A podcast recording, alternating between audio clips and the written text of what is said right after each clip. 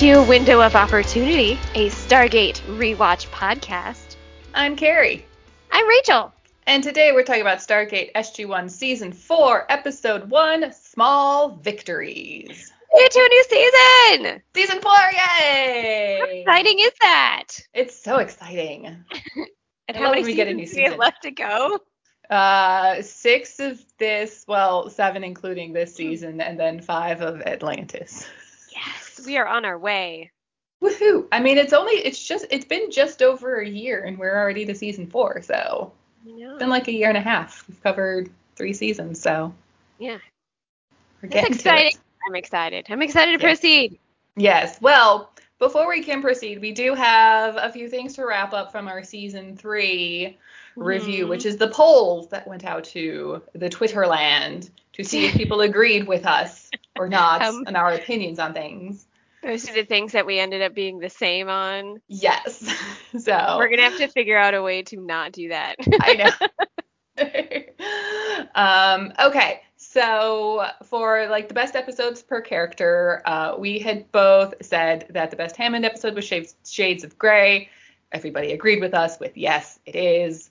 How many Uh, everybody's? Many everybody's? Two everybody's? Three. Yes.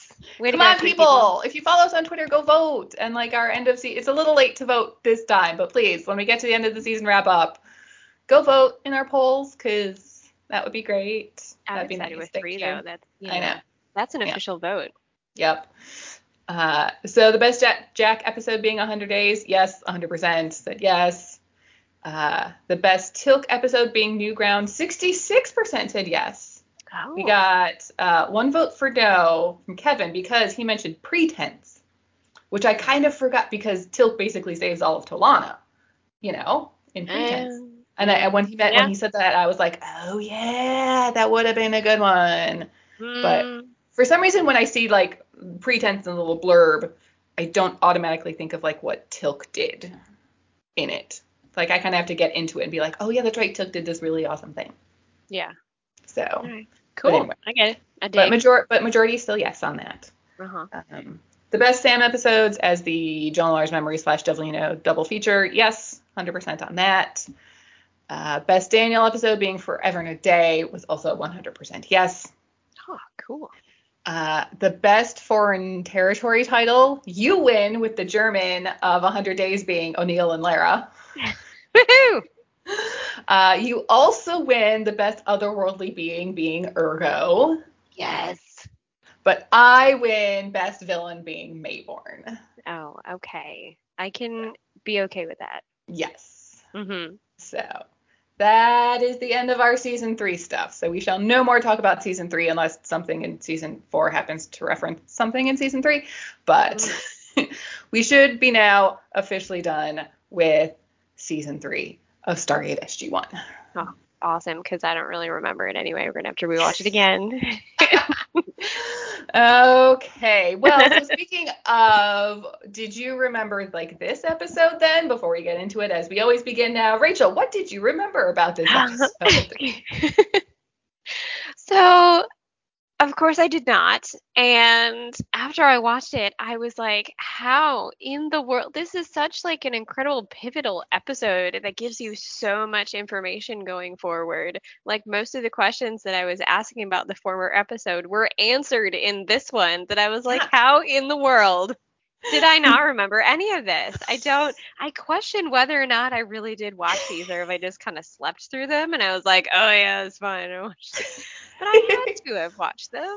I don't. yeah. I mean, you had my DVDs for long enough. I'm assuming you actually watched them, but I did. yeah. I don't. Yeah. I. I still blame the binge watching. yeah.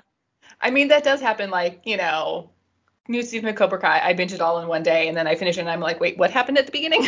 hmm of course, it's because I may, maybe because I've been up for 24 hours at that point since it drops at midnight, and then I stay up Yeah. till 6 a.m. watching it. That might have something to do with it, but anyway, um, maybe a little bit. Well, that could have been what I was doing. That I was so excited. I was just watching all of the DVDs like in one day, and then I totally forget what happened. yeah, you know, eh. It's entirely But that's why we're here to talk about it and remember it Yeah. and go through it and discuss Yeah. all the little fine points and fun bits. Yeah. But how about it? Pretty much all of the questions that I asked for last episode were answered in this one. Who'da thunk? Who'da Oh thunk? man. Oh man. Way to go, Stargate. Yay, writers.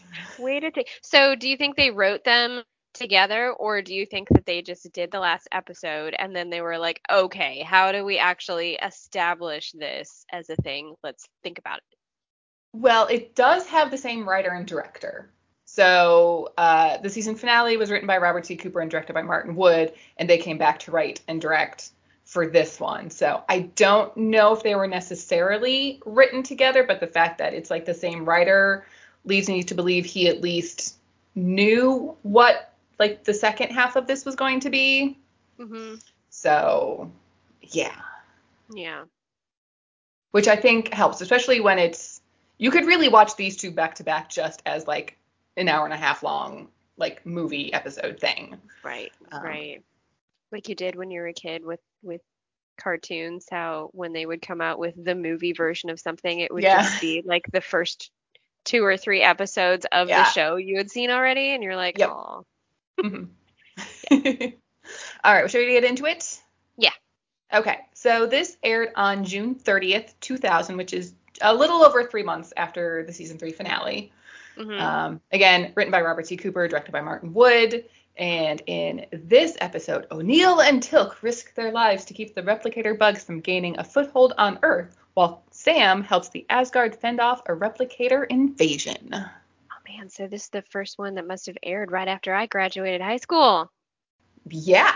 Mm-hmm. I'm like, and I was in college. Okay, yeah. yeah. But, Well, every yep. every time you mention when it aired, I try to place like, where was I at that time? Mm-hmm. What was I doing? Was I having fun? Was it a good day? I don't. Maybe, but yeah, I I graduated on my 18th birthday in the year 2000. Uh, oh, it, yeah, it would have been because it's yeah Mhm. always early June. Yeah, Yeah, it, it was actually on my birthday. I think I graduated on my mother's birthday once. Oh, fun. That was fun. Yeah, because she's again early June birthday. Yep. hmm Yep. There was one time where it was my mother's 40th birthday, and I think it was my brother's graduation.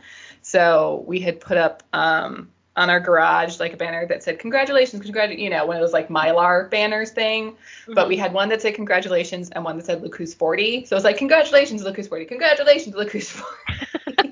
Announcing to the neighborhood kind of thing. So yeah, that was kind of funny. But anyway. yeah. Um, okay, so this episode we start with uh, a, a recap from what happened in the season three finale, which um, so the DVDs now have commentary on them, so we'll be getting some fun facts like from the commentary and stuff. If you've never watched the commentary for these episodes, definitely do because there's some really cool stuff in there. Um, but one of the things they mentioned was like basically as many of the CG effects from the season three finale, like they put as many as they could in this recap to just sort of like make it worth the money they spent on it. so like they shoved all of them in this like recap thing. Like I Mhm. get it, you know, CG is expensive. Um, so we get the recap of what happened at the end of season three, and then we cut to this like really cool like ocean flyover before we zoom under the water and board a Russian sub. And then there's an alarm that sounds, and this like little plastic uh, tube thing that like kind of suddenly fills with like green liquid of some sort. And two soldiers come rushing in and start speaking in Russian. And there's maybe a little goof here. I've seen referenced a few places online where apparently one of the actors who these are actually two Russian like actors, like these actors are Russian people, not just random people they gave Russian dialogue to. But um, there were a few places online that reference one of them is actually speaking Ukrainian and not Russian, which I don't know enough about those languages to verify if that's true or not. But I'm not sure it is because like nothing in the commentary said anything about that. Um, one of them is speaking Ukrainian and the other one is speaking Russian. Yeah, which then the Oh. goof also references like those languages are really not similar enough to really be able to like have a conversation that way. So No. I I I don't know about the validity when I of was- that. When I was watching the episode on Netflix, they also were not subtitled. Yes, I do have a fun fact about that. In a, like when we wrap up the scene, I'll get into a Okay. little fun fact about that. So I thought it'd be funny if they were just like talking about something completely off the wall, but making it look like they were all concerned about the sub. L- little bit, maybe a little bit. Okay, all right, Okay. we'll wait for it. Okay. Um, so the reason the alarm is sounding is that one of the torpedo tubes is flooded with water. And I looked into it a little bit, and apparently that only happens when you're like preparing to actually fire a torpedo. And obviously they're not preparing to fire a torpedo, so that is a problem if like a tube just suddenly fills with water. Um, so they do whatever they need to do and they get it fixed, and then they hear this kind of weird metallic tapping noise, which uh, we know what that is, We and that's not a good noise. Mm, Um, so they get the tube open and like a little bit of water spills out and they look into it and hey, oh my God, it's that replicator from the season three finale that didn't die in the crash. so it really was um, just the one. So yeah, so it was just that one, yes. And it like it launches itself out of the tube like onto the face of one of the soldiers and sprays some kind of acid liquid on him and he screams and we kind of pull back out of that room and we see a third guy go running in to try and help them as we cut to the opening credits. Thus answering my question of how do they kill people? Yes, acid Mhm. apparently. Yeah. Um, so there's a couple fun facts in the scene. One is this is actually a real Russian submarine. Um, it is uh, a Russian Foxtrot class number B39. It was decommissioned back in 1994 and had actually been stored in Vancouver from 1996 to, to 2002. And so they were able to just sort of go and be like, hey, can we like film in here? And they said yes. so Mhm. some of this is some of this is actually filmed on a real Russian submarine, which is cool. Um, and then so this sub is actually now at the Maritime Museum of San Diego as of 2005. Oh, Um, okay, they so didn't blow it up. no, they did not blow it up. Oh. it is like it's an exhibit. a lied to us. Yeah. Um, okay, so the whole Russian speaking Russian but not being subtitled. So I don't know all of what they're saying, but sort of near the end of the conversation, like as they're going to like like right after they hear the tapping noise and the dude opens the tube and like just before he opens it, apparently a little snippet of conversation is the dude going, "What's that noise?" And the guy who opens that door going, "Maybe it's the bug from the last episode." so they purposely didn't subtitle it just so they could put that joke in for people who do speak Russian. Oh, that's funny. So, and if you listen, like the guy just before he opens it does say like episode, like in a Russian accent, because apparently that's it's the same word in Russian or something. Oh. So, I'm yeah, gonna have to watch it again. I'm gonna have to watch this episode Yeah. again. yeah. So I don't know. Yeah, I don't know the rest of what their conversation is, but at least the end of the conversation is that. So. Which I'm like, yeah, that's funny. That's a good joke. Yeah, I like it. Mm-hmm. so we come back from the opening credits in the infirmary at the SGC, and Janet is doing sort of a final checkup on Daniel Scar and his surgery from his appendicitis attack. And things are looking good for Daniel. Like he's healing just fine. There's no residual pain or anything. And Is we, that his real scar? Yep, mm-hmm, yep, All right. that, that's Michael Shanks's actual appendix scar. So All right, we finally get to see it. Yep. Um, and we also learned that it's taken a bit longer to get the secondary gate up and running than they thought it would. And Daniel makes a joke of, you know, well, how is Sam not here to save herself? Ha ha ha. Which, I mean, yeah, uh-huh, a little bit fun, a little funny. I get it, yeah. Um, so, you know, Daniel's recovering nicely, and Janet starts to say how she he wants she wants him to like keep taking it easy for another, and she gets inter- interrupted by an incoming off-world activation, and Daniel takes off running as Janet basically yells after him, "One more week!" Um, as he takes off down the hall to see who it is that's coming from off-world. Who could it be? Yes. Um, quick fun fact here. Uh, this is the second appearance of Martin Wood in his cameo as he's the airman who's walking down the hall with Siler that Daniel sort of crashes into those two guys and it's like, Mm. oh my god, it's coming through. So that's Mm. Martin Wood and Dan Shea as Siler there. Ah, ah, cameos. Love them. Yep. Uh, we then get Hammond running into the control room and it is SG1's IDC. Yay! Yay! Yes. Also, another little fun fact here. Uh, so the gate tech, Gary Jones, was Walter Harriman, this is where his name tag changes to say Davis. Oh, okay. Walter Davis. That's funny.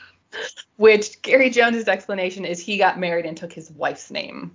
Oh, nice. So that's that's the little sort of behind the scenes if you want it for you. That works. Took his wife's name because why not? Mhm. So.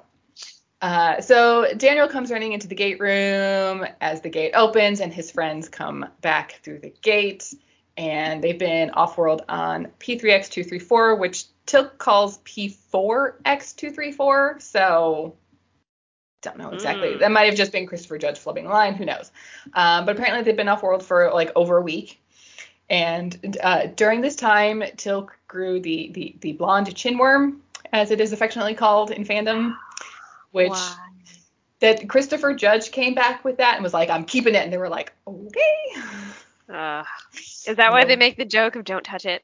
Yep. hmm Uh, so it's only been a week, but it's been enough time for Teal'c to grow that thing and for Sam's hair to grow quite a bit longer than I know it was. she's got like the 90s glam going now, or like you know it would be the 2000s glam now. But Yeah. yeah, she she definitely went with the haircut of the time. Yes. Mhm. Yeah.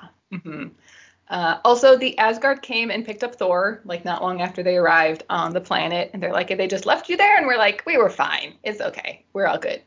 And this is a planet they never mentioned that we never went to, right? So we don't know anything about Nope. this one. No, could have Nope. been a luxurious Yeah. beach town. We don't know. Yeah, there's there's some sort of fandom comments that it's like the Las Vegas of the galaxy, like what happens on P3X234 stays on P3X234. That would totally make sense, given some of the things that they like allude to. yeah. Um, so there's a brief congratulations from Hammond and SG1 are then dismissed to go shower because apparently they could they kind of need it. So Vegas doesn't have any showers. apparently not. No. None. Nope. Mm. Uh, cut to some time later, and Jack enters Sam's lab. Start getting a little deja vu here, and uh, this time she's looking at some what we hope are dead replicator blocks, and she's like, you know, there's no energy signals, so it should be fine to like look at them. And Jack's still gonna go fishing. Sam's still gonna stay and do sciencey things. So off Jack goes. I'm very And- surprised that she actually does that, given exactly what happened to the Asgard. I know. She's That like, they- it should be two. It should be fine. They're dead. Yeah, Yeah, this yeah, is very surprising. yeah. I totally would have thought they would have not done that whatsoever. No. Uh, but then a phone call comes into Sam's office, and you know she answers whoever- it is, and then goes to run after Jack, and we get deja vu again. And again from the commentary, Martin Wood was on the commentary, and he filmed this the exact same way he filmed the beginning of the season three finale, right before Jack gets beamed up. So this is a very purposeful, like this is exactly what happened previously. We're doing the exact same thing again. hmm Um, so even Jack is like, hey, deja vu, what? No. Mm-hmm. Uh, so unfortunately, Jack can't leave quite yet because Major Davis is on his way back from the Pentagon. So up in the briefing room, the Navy intercepted the distress the distress call from the Russian sub that we saw at the beginning of the episode, and uh, apparently in the distress in the distress call, they said they were being attacked by a mechanical spider. At first, of course, the Navy thought it was just a joke because what the hell's a mechanical spider? But then they had found it surfaced, and when they went on board, they found that the entire crew was dead. Uh, they managed to get some photos, and we see that, and yeah, yep, that's that's a replicator. yeah, Yep. that's and not good. no, and Sam's like, even if it's just that one, it's already like replicated itself because that's what it does. Hmm Um, they've managed to tow the sub into harbor, and the Pentagon is denying all knowledge of it to the Russians. And so there's this whole sort of tense political thing happening, sort of in the background of this between the U.S. and Russia about all of this kind of stuff. Because if you remember, the Russians detected the Beliskner when it started to like crash through the atmosphere at the end of season three. But they've also then evacuated everybody from the harbor under the cover story of a hazardous chemical spill. Hmm It's interesting that we still, in matters of Earth safety in general, that they would still have to, you know, consider political negotiations with Yeah. other countries. Yeah. Mm-hmm. We're Yeah. still in, in, yeah, unfortunately. Yeah. Yep. So Jack is then just like, let's blow it up. Blow it up. Just, just get rid of it, blow it up. Yep. Um, but Davis says that apparently the Pentagon wants to try and like save some samples, and they're like, no, nope, don't do that, nope. Mm-mm. And Davis is like, that's why I'm here. You're the closest thing we have to experts. And Jack's like, okay, as the expert, I'm saying blow it up. That's what Yes. blow it up.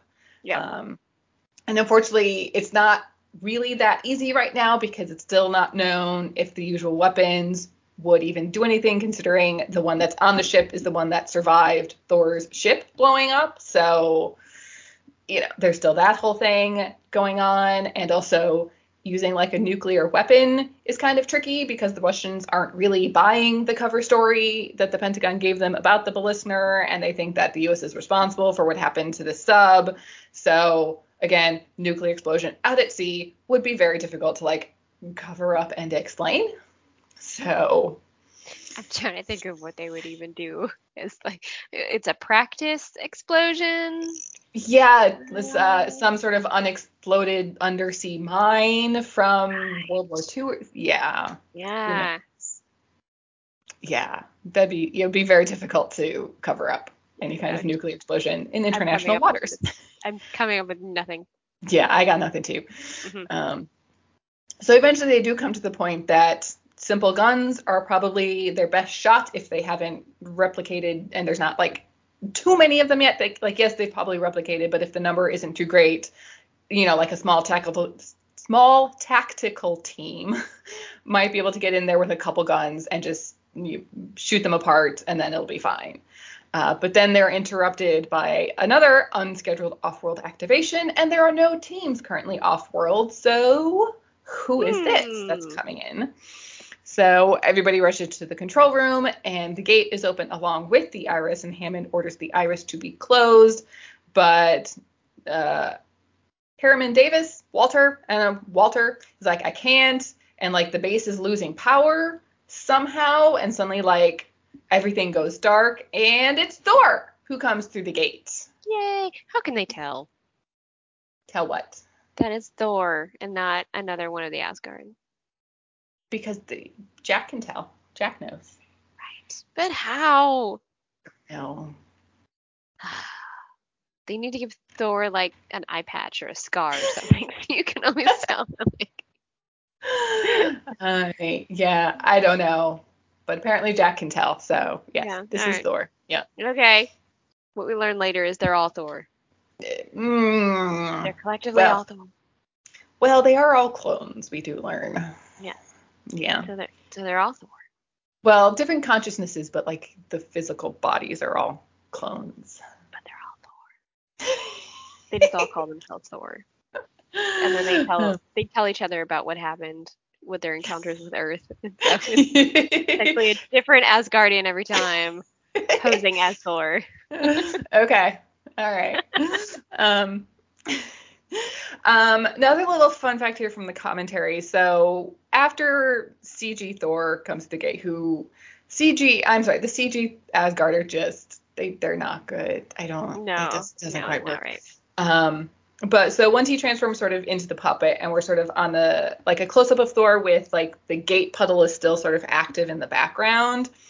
Uh, so season four is the first time they actually managed to get a good enough quality sort of rear projection of the puddle effect. So now very often when there's a puddle like behind somebody, it's just a rear projection. It's not actually like a CG effect anymore. Oh. So saves them a whole bunch of money on a whole bunch of stuff. Nice. Yeah. Practical effect, save money, good times. Hey, Yeah. So that's funny that they opted for less CGI. I well, you know, if they don't have to CGI that, they can use that money somewhere else. Right. So On the Yeah. Thors. on the Thors, yes. um, so Jack's like, hey, this is great timing because you know, we've got some stuff going on here. Um, and unfortunately, Thor's like, uh, sorry, no. The reason that he came via the gate and not ship is because his homeworld is being completely overrun by the replicators and there's no ship available to like bring him here and he's actually here to ask for our help which is I like like this, and they're all like, "What?" what? I'm sorry, what? Um, so the power finally comes back online, and Thor explains, you know, what it is that he wants. Uh, he says, The Asgard have tried to stop them. You have demonstrated their, we- their weakness may be found through a less sophisticated approach. We are no longer capable of such thinking. To which Jenna replies, Wait a minute, you're actually saying you need someone dumber than you are? which I, yeah, uh huh. Yep, that's that's exactly what he's saying. Yep. Yeah. Yeah. And so Hammond's like, yeah, I'm very sorry, but we kind of need all hands on deck for the situation here on Earth. And Sam's like, I can probably go. It'll be fine. I can go. And Jack just goes, I don't know, Carter, you may not be dumb enough. Which is kind of funny to think like the smartest person at the SGC is like the dumbest person the Asgard need. Yeah. Is the dumb one that they need. But Yeah. I love how she's like, I think I can handle it. I think I can handle I it. think Yeah. it's good. I liked how this time around it was Sam that went with them and had, you know, the experience with the Asgard instead of it always being Jack. Yeah. Yeah. I do like that too, for sure. Yeah. Yeah. Uh, so Hammond gives Sam permission to go, and Thor like waves his hand with like that glowy thing in his palm, and the gate just turns on, as the Asgard are apparently capable to do, and so off they go. and she doesn't even grab like a radio or any I, uh, gear or nothing. any. She just like, yeah, okay, It's- bye. Like, can I have five minutes to like grab some stuff? No, she just goes. It's like No. again, as we see later, she could have like waited five minutes to like grab some food, Yeah. some water maybe. I don't know. Thank you Yeah. Know. Change I- of I'm clothes very maybe, just in case. I'm surprised she didn't have a go bag that she could have just like, all right, Hey, you random airman, can you go grab my bag from my office? Thanks. Yeah. yeah.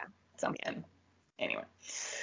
Um, so we cut to sometime later. Uh, the rest of SG1, various other SG personnel, and Major Davis are at the harbor with the infested submarine.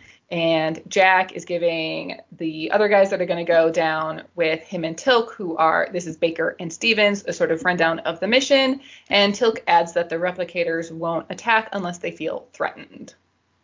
hmm Um, cool little filming thing here. So the sort of wide shot that sort of opens the scene and sort of follows Major Davis as he comes into the little harbor hut thing and then pans down to Jack and Teal'c and Baker and Stevens. That wide shot is now the widest the camera will ever be for any of the Earth-based action.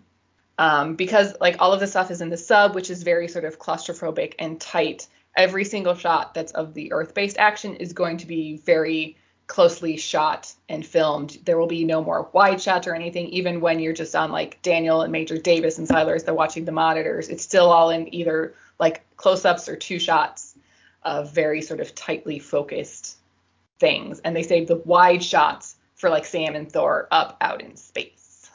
Oh, I did notice that that whenever they were, you know, not even filming people in the subs, they were like right up on their face. Yeah. So and and that was very purposeful to sort of keep it feeling feeling sort of very tight and like claustrophobic and like oh my god things are happening kind of a thing. Mhm. So Oh, Yeah. interesting. yeah. I like those choices. Well done. Me too, yes.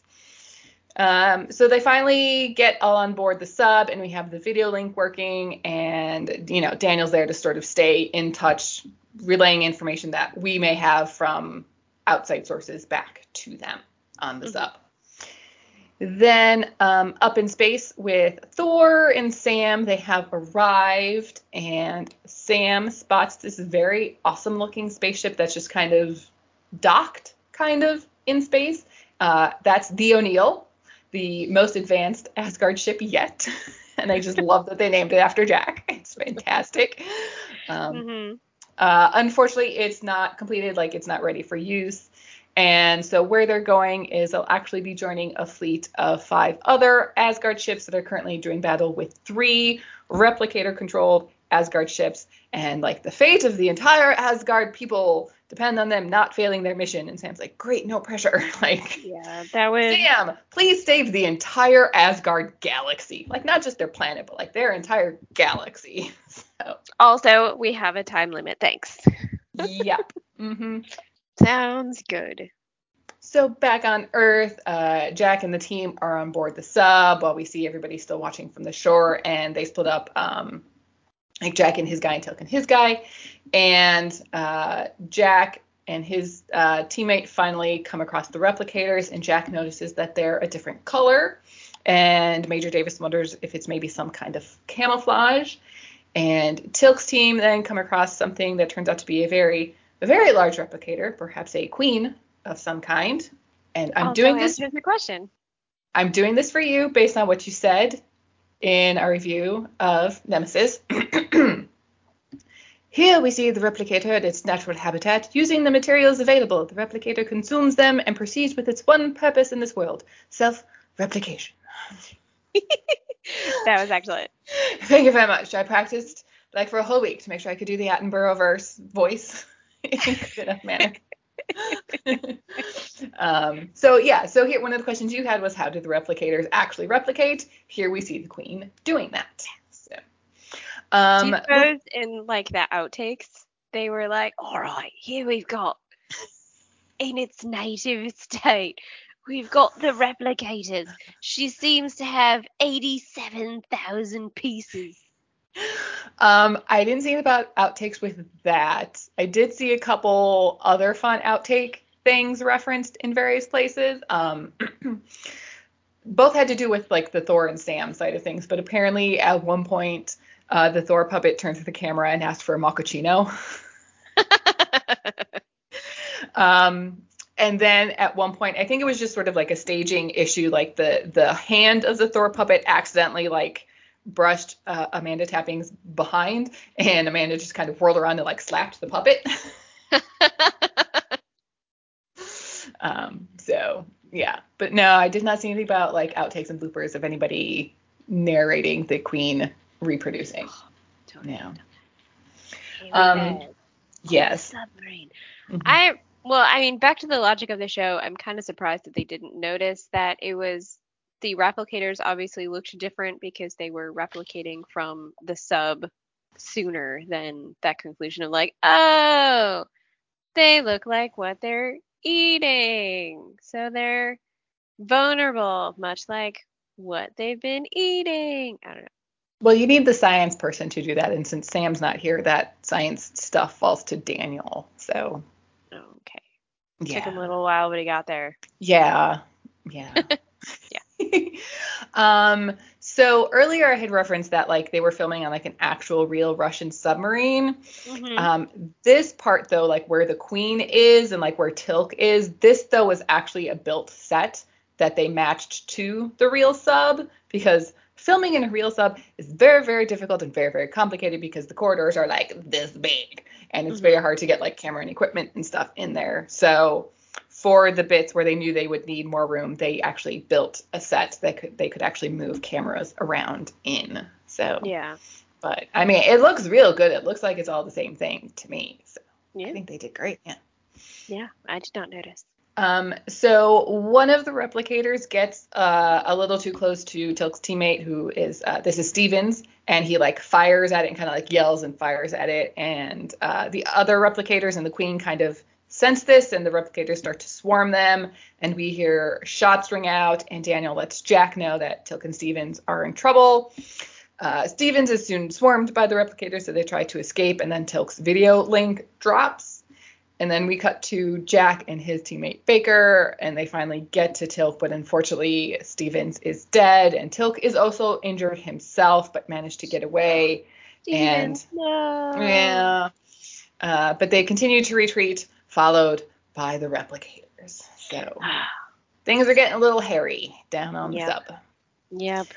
So up with Thor, he's explaining how the how the replicators actually work to Sam, but using very extremely technical language, and mentions a type of energy particle that Sam has never even heard of. That is basically at the base of the replicator technology, and this just kind of discourages Sam because like how can she help the Asgard even defeat these guys? She doesn't even know like what they're made of. And so she tries to simplify it a bit and says, okay, let's forget about the Kirons and try to put this in terms that I can understand. Each block is like its own individual computer capable of communicating with the other blocks. Now, multiple blocks come together to form bugs and other things in order to perform various tasks, ultimately for the purpose of replicating. This is correct. So, good job, Sam. Yay. Uh, she then asks her, like, I, I don't suppose you've like held any for like captivity for study, and he's like, uh, no, that would be a dumb idea. And she's like, right. could, yes. Uh huh. could could two blocks like replicate? And luckily Thor's like, no. So whew, dodged a bullet there. Back on it. Yeah. Earth. Thor then pulls up this like virtual replicator model that Sam can study, and she goes to look at it, and it actually like lunges out at her like a real replicator would do. And apparently they've programmed this virtual model with real replicator like actions and motions and like what how replicator would actually act in certain situations. So hmm Pretty snazzy. it is very snazzy. Uh, back on Earth, Dr. Fraiser is looking over Teal'c while everybody else discusses like what happened and what they're going to need to do to do. And there's really no way they're going, going to be able to do anything from inside the ship. They're just going to have to blow it up and do their best to contain anything that might escape. And so Davis is like, all right, I'm going to go talk to the Pentagon. And uh, Dr. Fraiser calls over Jack and Daniel as she pulls like a piece of a replicator out of Teal'c's shoulder, which is kind of oh, oh, okay. So, how do you think that injury actually occurred? Um, one like jumped on Teal'c and he like I don't know fell back against the wall or rolled over on the floor and it like snapped off Ripped somehow. off, maybe. Yeah. Yeah. I was trying to think like, did they like ninja throwing star at him? I don't know. is, that, is that something they could That'd also be- That do? would be cool. Oh, Ninja, now I'm thinking about like ninja throwing replicators star. They're just like yeah. like they have that like sort of acid attack thing, but why aren't yeah why aren't they just like shooting blocks as projectile weapons like our guns? They learn from what happens to them. Why Mm. didn't they ever learn that? Ah. Oh, But, that's yeah, interesting. I would have made a great replicator. no, Is there such a thing? No. No. No. so up in space, Sam has kind of spaced out, and it turns out she's kind of thinking about what's like what's happening back on Earth, and hopes her friends are okay. And Thor promises that if they can figure out the issue here, they'll go back and help. And unfortunately, that's that's a pretty big if right now. And uh, Thor then asks Sam if she's like hungry, and she's like, yes, food would be great. And so a number of various uh, colored pellets appear, and apparently this is Asgard food. And Thor says he likes the yellow ones. and Sam tries it and then just goes, oh my god, and like spits it out and it's like, oh, sorry. But apparently Asgard food is not very palatable to humans. Did you ever imagine what it would actually taste like? I, oh, I mean, based on Sam's reaction, I don't wanna, but I imagine it's probably just very bland and cardboard y. I don't know. Apparently, it was maybe actually like what Amanda actually ate was like tofu. So, Okay. like she actually ate like it was actually like you know real food that they gave her that was just you know not very appetizing. Gross. Yeah. I'm trying to, because I'm trying to think of like what sort of flavor it would invoke being like, oh, no. Yeah. Um, it But- would have had to have been something foul rather than bland, though. I think. Yeah. I'm kind of imagining maybe some kind of sort of like dog food, cat food type thing where it's just a bunch of nutrients packed into this little pellet and Mhm. flavor not really being a big part of what's in there, just nutrients and whatever the Asgard physi- physiology needs to Mhm. continue living and function. I Yeah. definitely would have been curious to try all the colors then if he said I like Yeah. the yellow ones because that means they were all supposed to taste different. Oh yeah. Yeah. Hmm. Yeah. So what's the red one taste like then? I know, right? I would have been curious. I would have wanted to at least try them all. Yes. Mhm. Maybe one could at least be like okay enough to like choke it down. They're then contacted by one of the other Asgard ships and they've lost contact with everybody else that was engaged in the battle and it's unfortunately not just a communication problem like the ships are not being detected at all. And the screen then shows uh, about three ships that are sort of surrounded in this like red glow, and those are the ships that have been taken over by the replicators, and they're on their way. Yay! Yay! Boo. So now there really is a timeline at which to save Yeah. the world. Yup. So Major Davis is back from his call with the Pentagon and tells everyone that the Dallas, a Los Angeles class submarine, is on standby in the harbor. Would you like to know some fun facts about submarine classes? Would I ever? Okay. So first of all, there's just there's a lot of submarine classes, like a lot. Too many for me. We'd be here for half an hour if I talked about all of them. Oh, Um, so, but the Los Angeles class is a nuclear attack submarine class, and it was first commissioned on January 8, 1972, with the USS Los Angeles. The last sub with this class designation was the USS Cheyenne, that was commissioned on September 13, 1996. There have been throughout history uh, 62 submarines under the Los Angeles class. The Dallas is an actually real Los Angeles class submarine, uh, and all Los Angeles class subs are named after U.S. cities. I saw in the like the list. Um, it was launched on April 28th, 1979, and commissioned on July 18th, 1981, and then decommissioned on April 4th, 2018. Oh, so- okay. Commissioned is when a ship actually goes into active service. So it was like launched and put out into the water in 1979, but not actually commissioned to active service until 1981. So, Oh, okay. so at this time, it was the Dallas was an actual active submarine for Oh, the U.S. military. So there you go. fun. Yes. Um, so Daniel says that they might want to hold off on like blowing up the sub yet, and they're like, okay, why? And so the piece of replicator that Dr. Fraiser pulled out of Teal'c is showing signs of being corroded. And Sam had told Daniel that the replicators basically eat whatever raw material there is nearby. So these guys have been eating the Russian sub, which is also probably why they haven't left the ship. They're going to be vulnerable to like the water and stuff outside the sub and like electrocute, corrode, whatever. And Major Davis is like, doesn't that mean we should blow it up then because they can't survive in water? And he's like, well, yes, except there's still that one bug that survived Thor's ship. So Gotta we need to go one. take care of that one first. So, um, so they're looking over video footage and they're able to do this sort of photoshoppy thing where they can see that the original replicator that survived is sort of part of that queen bug that's doing the actual making of all of the other replicators that are now on board this sub.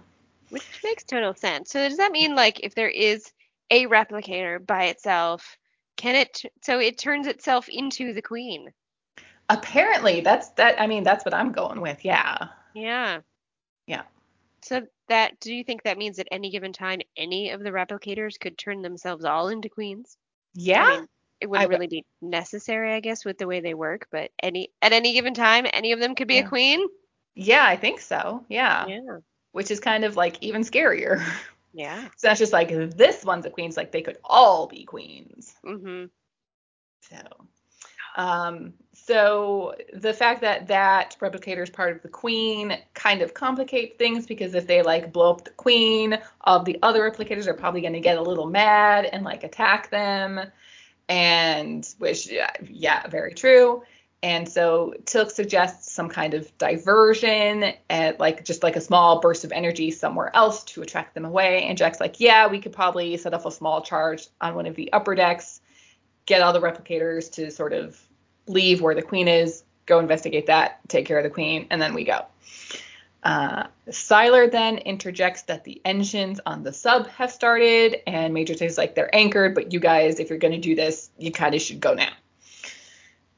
So back, For the scene too, I like how Daniel's like they're trying to move.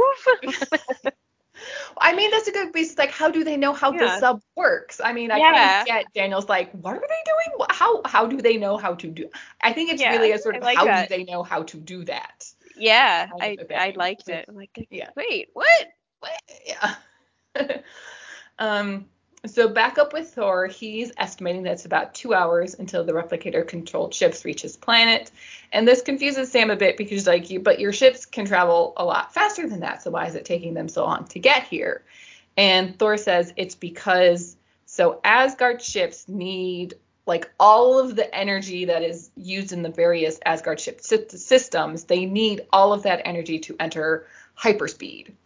So currently, the replicators are using a bunch of that energy to do their replicating. So they can't enter hyperspeed because then they can't replicate.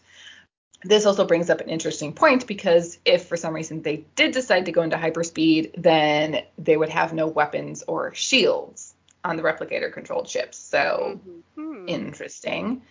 Uh, Sam then asks how they even got control of the ships in the first place, and Thor can't really explain how or why, but the replicators have somehow been able to modify the Asgard technology beyond their own understanding, which is strange because we thought they were just Asgard things, but according to Thor, they must have learned it from some other advanced race that's out there somewhere. Oh. And yeah, Sam then asks, you know, why haven't they attacked the ship that we're on? And well, that ship hasn't attacked them, and it's also an older ship, and the technology is sort of slightly outdated at this point. And Sam's like, I'm, I'm, I'm not really helping, am I? Which I mean, she's not not helping, but unfortunately, she's not really. She basically helping. just spent the whole time getting up to speed. Yeah, I mean, there's a lot to get up to speed with, yeah, because the Asgard has been at this for years, decades, possibly at this point. We don't even really know how long. And Sam just learned about these guys like two days ago. So, yeah, there's there's a lot to sort of catch Sam up with. So back on Earth, Jack gets the charge set and then is informed that the sub is diving. He's like, "Yeah, I got it," because you know he's on the sub. I think mm-hmm. he can tell. Um, and we see the sort of the video link start kind of breaking up, and Major Davis says it's fine because they can't go below periscope depth. And so Jack and Teal'c then head off and start making their way to where the Queen is. So back with Sam, she has an idea. So the one thing the replicators need to do is eat. And while the O'Neill isn't complete yet, it does have the most advanced technology. So if they can get the replicators to chase that into hyperspeed, where they won't have weapons or shields, then blow up the O'Neill, it could take the replicator ships out with it. And Thor's like, that's too much of a risk because the plan could fail and the replicators would be the strongest that they've ever been. I, okay, sure. And have we determined that the, the replicators can't really survive in space? Like outside of a ship? Yes. I don't think that has been determined as either yes or no. Ah. But considering they're just machines, I would assume they could, but there would also be nothing for them to feed on because they would just be floating in space. Hmm. Well, that's another interesting question too, though. Like if they're if they're just machines and they don't, I mean, yes, their entire protocol is to replicate, but that's really the only reason why they eat is to replicate. They don't really need it to sustain their function. Correct. So they could just they could just float around. Yeah, they could just float around forever until they come across something. Yeah, which yeah. may have been what happened. We don't know. Could be. Uh, we get a quick cut back to Earth where Jack sets off the explosive and he and Teal'c sort of watch the replicators all go running towards that energy burst that they seem to love so much.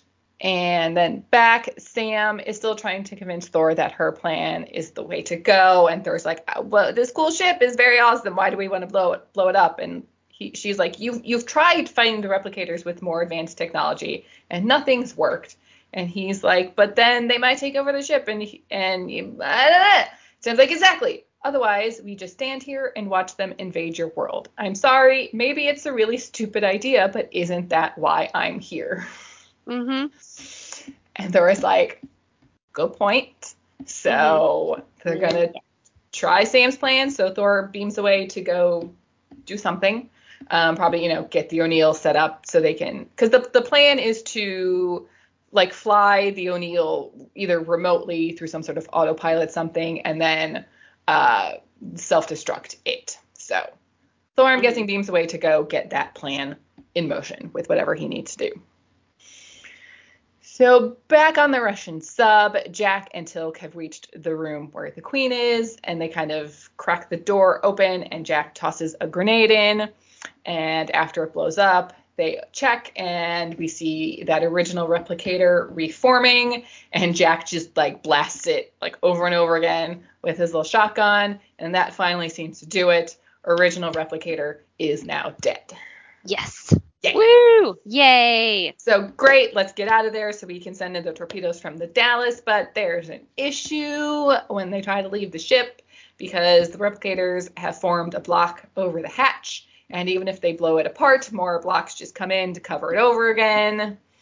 And they just keep coming back over and over again. And Yep. now the anchor line has snapped. So like they gotta go, they gotta find some way out, but everywhere they go, they just get swarmed by replicators. Like they try, you know, that end of the sub, and there's just like replicators dropping from the ceiling, and they try there, and there's just another hatch blocked. Like there's just there's no way out. They cannot find a way out at this point, Not looking good. Not looking good for our heroes. And, yeah, and Jack yells at them to blow it, and Daniel's like, Jack, no, I can't, no, don't do that. And Jack like takes his helmet off and like the yells into like his helmet cam. He's like, listen to me, we are not getting out of here. Mission accomplished. Blow it. And Daniel tries to plead some more, but Jack isn't having it and orders Davis to blow it. And I kind of I like here how when Jack is like yelling into his camera, they use the video fritzing in and out to cover Jack swearing. yes. so, Yeah. so it would still be fine for, you know, reruns on whatever not Showtime channel they aired on. Mhm. The interesting thing is like Davis doesn't blow it though and just kind of like looks at Daniel. Yeah, he just kind of hangs out there. Yeah. We then get a quick cut back up to space, and the O'Neill has been launched, and the replicators are chasing it, and it goes into hyperspace, and replicators chase it into hyperspace too. And we see on the monitor on Thor's ship as the O'Neill explodes and take the takes the replicator ships with it. Yay! Replicators destroyed. Sam hugs Thor in her excitement, and she's like, "I'm sorry. I'm just, I'm so happy it worked." And Thor just goes, "It was your stupid idea, Major Carter." I love too like the technology they use to watch the ship go into like it just looked like one giant video game of like following the ship into hyperspace and the other two were like right up behind it in a line Yeah. and then like the explosions and then like the Yeah. other- it was so like video game tastic. yeah.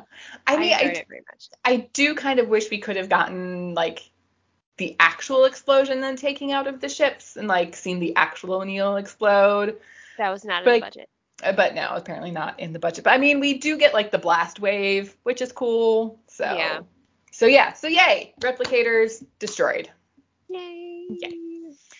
Um, so Jack and Teal'c are still trying to take out as many bugs as they can, and Daniel Davis and Siler are all sitting there just kind of staring at the monitors with Major Davis just like staring at Daniel, kind of like waiting for him to say okay, which is something that would never, ever, ever happen, but I love it. No. I kind of I, I like it. It would never happen. And Daniel's finally like, okay, do it. And so Davis gives the order for the Dallas to fire. So then we get Siler's eight seconds to impact, and the Russian sub starts attempting evasive maneuvers, but the torpedoes are a direct hit, and we see sort of via Jack's helmet cam that's on the floor that like Jack and Teal'c get knocked down, and Jack starts to like reach for his helmet as we see replicators crawling all over him when suddenly they're enveloped in a bright flash of light. And oh my god, they're okay. They're okay. They're they're they're, yes, they're, they're the okay. thing, the other thing. I love, yeah, I love how Daniel like can't even speak. He's just like, they're okay with the thing in the beginning. It's They're okay. good. Because you could see sort of like Siler and Davis kind of like looked away because they didn't want to see what was going to happen on the monitors, like watch, you know, the people explode and stuff. So they didn't know what happened. Yeah. And Daniel was just like, they're, they're, they're with the, yeah, they're, they're okay. I I love how he's speechless, how he can't Yeah. get it He's- together to form the words. Yes. Yes. It's but it's great. Jack and Teal'c are fine, and we see them as they're beamed up to Thor's ship with Thor and Sam, and they all like catch each other up on what happened, and the ones on Earth are basically taken care of, and the ones on you know Thor's galaxy are taken care of, and Sam's like, and they had this really cool new ship called the O'Neill, and Jack's like, they did, and she's like, and we had to blow it up. He's like, oh, sorry. Yeah. Uh, yeah. Um, but you know, Thor gives them the thanks of the Asgard for their help and promises to return one day to help Earth in their fight against the Goa'uld. And Jack's like, one day, and Thor's like, yeah, I mean, you saved, you know, our world, but there's still more replicators out there just in the galaxy and more Asgard worlds that are under attack, and they can't really know if what they did this time is going to work again. And Sam's like, well, if you need any more dumb ideas, you know where to find me. I do like that. I like that so much. Yeah. Um, so Jack then starts to invite Thor to go fishing. and like in the middle of his round, they're like, there's bass like this big. And Thor's just like, okay, bye. And just beams them away. and the running joke continues. Who will go fishing? Yep, yep, yep, yep. Yep. Um, so here, my my one sort of question that sort of has to do with the how replicators communicate and they don't how replicators learn and stuff. So in the last episode, it was sort of referenced that replicators have this kind of hive mind kind of Mhm. working to them. Do you think that's just like localized to the sort of replicators that are within a certain area, or do you think they can communicate like across the galaxy? Oh, like connected to a larger thing, or if it's just Yeah. a we- Yeah, like how do you think this sort of replicate? Because the way Thor talks about how we don't know if this blowing up the other ship to take out something else is going to work again, does he think that what happened to those replicators that somehow that knowledge will get passed on to others? I don't know. Um, well, I think figuring out what happened to those replicator ships doesn't necessarily even have to be like a hive mind thing, because you know, if you're fighting a replicator battle and the other replicators get word of like, holy crap, three of our ships were just taken out. What happened? They were blown up by the other thing. You know, Yeah. you could just learn that lesson as it were. I don't I don't Okay. think that knowledge needs to be a hive mind Okay. thing. Okay. But I don't know. That's a good question. I think that's something we should pay attention to if if the replicator if the replicators start acting according to knowledge they would or wouldn't have in either Yeah. situation. Yeah. I think we should monitor that. Okay. We will Mhm. keep that in mind as we proceed. Yeah. Okay. It may Um, be that it's either one at the time. Whatever, whichever one fits the storyline of the episode Yep. is what it will be. Mhm. Yep. Yeah. Yep. hmm Okay, so some final sort of fun facts to wrap things up. Uh, this episode did get several nominations across Oh. various awards. Um, it was nominated for the Gemini for Best Visual Effects. Oh, nominated for the Leo for Best Visual Effects of a Dramatic Series, and another Primetime Emmy for Outstanding Special Visual Effects for a Series. oh, hey, visual effects guys. I up? know. Way to spend that budget effects. wisely. Yeah. So there we go. Um, okay, memos for this week. You know, the only memo I have is the one about how Carter, like, about learning as much as they did in the very beginning about the replicators and that the Asgard were stupid and they got taken over by the replicators because they brought them back to study out of arrogance. And then Carter brings some back in the middle of the SGC to study. I think I feel like that's my only memo of like when you when you have learned that there's an intergalactic enemy that was taking over another species for this exact same thing that you're doing, you probably shouldn't do that thing. Uh, I'm just saying. I don't know how you could squeeze that into a memo I, I will try my best. of don't do the same thing that you've Okay. just learned wiped out an entire other species. Yeah. Okay. Yeah. Um, so the episode title, Small Victories, I think because, yes, while Sam, I think it really has more to do with sort of Sam's part of the storyline. Like, while she did save sort of Thor's world, it really was just a small victory in the overall replicator war that's happening, I think works. Yeah, Yeah. I would agree. I would concur. Um, we only have two kind of foreign territory titles um, that are not the same. Uh, French was illusory victories, kind of like sort Like of a victory, but not really a victory. Like a, as in an illusion. Yes. Okay, got it. Uh, and then uh, German was just Nemesis Part Two. Oh. Um, so that's all I got. What do you think about this episode? What do you think about this episode as a season premiere? I thought it How was how do you- really good. Yeah. Not a lot of plot holes. Very actiony. Very visual effecty. There was Yeah. drama. There was comedy. Yep. I didn't I didn't cry, but I laughed. There was emotion. I liked it all. I liked it very much. It was an excellent Me way to, you know, bring out the season. Yes. I like think we're gonna have to reserve a special place in our hearts for the chin. Was it the chin worm? Chinworm, yeah. The Yes. chinworm. That Okay. we may have to reserve that for an end of season shout out. you took chinworm. Okay. Uh, okay. Um, well, thank you everybody for listening. As always, you can find us on Twitter at SG underscore rewatch or send us an email at woo, that's W O O S G rewatch at gmail.com. Don't forget to rate and review us, please. And we will see you next time for The Other Side. Bye. Bye.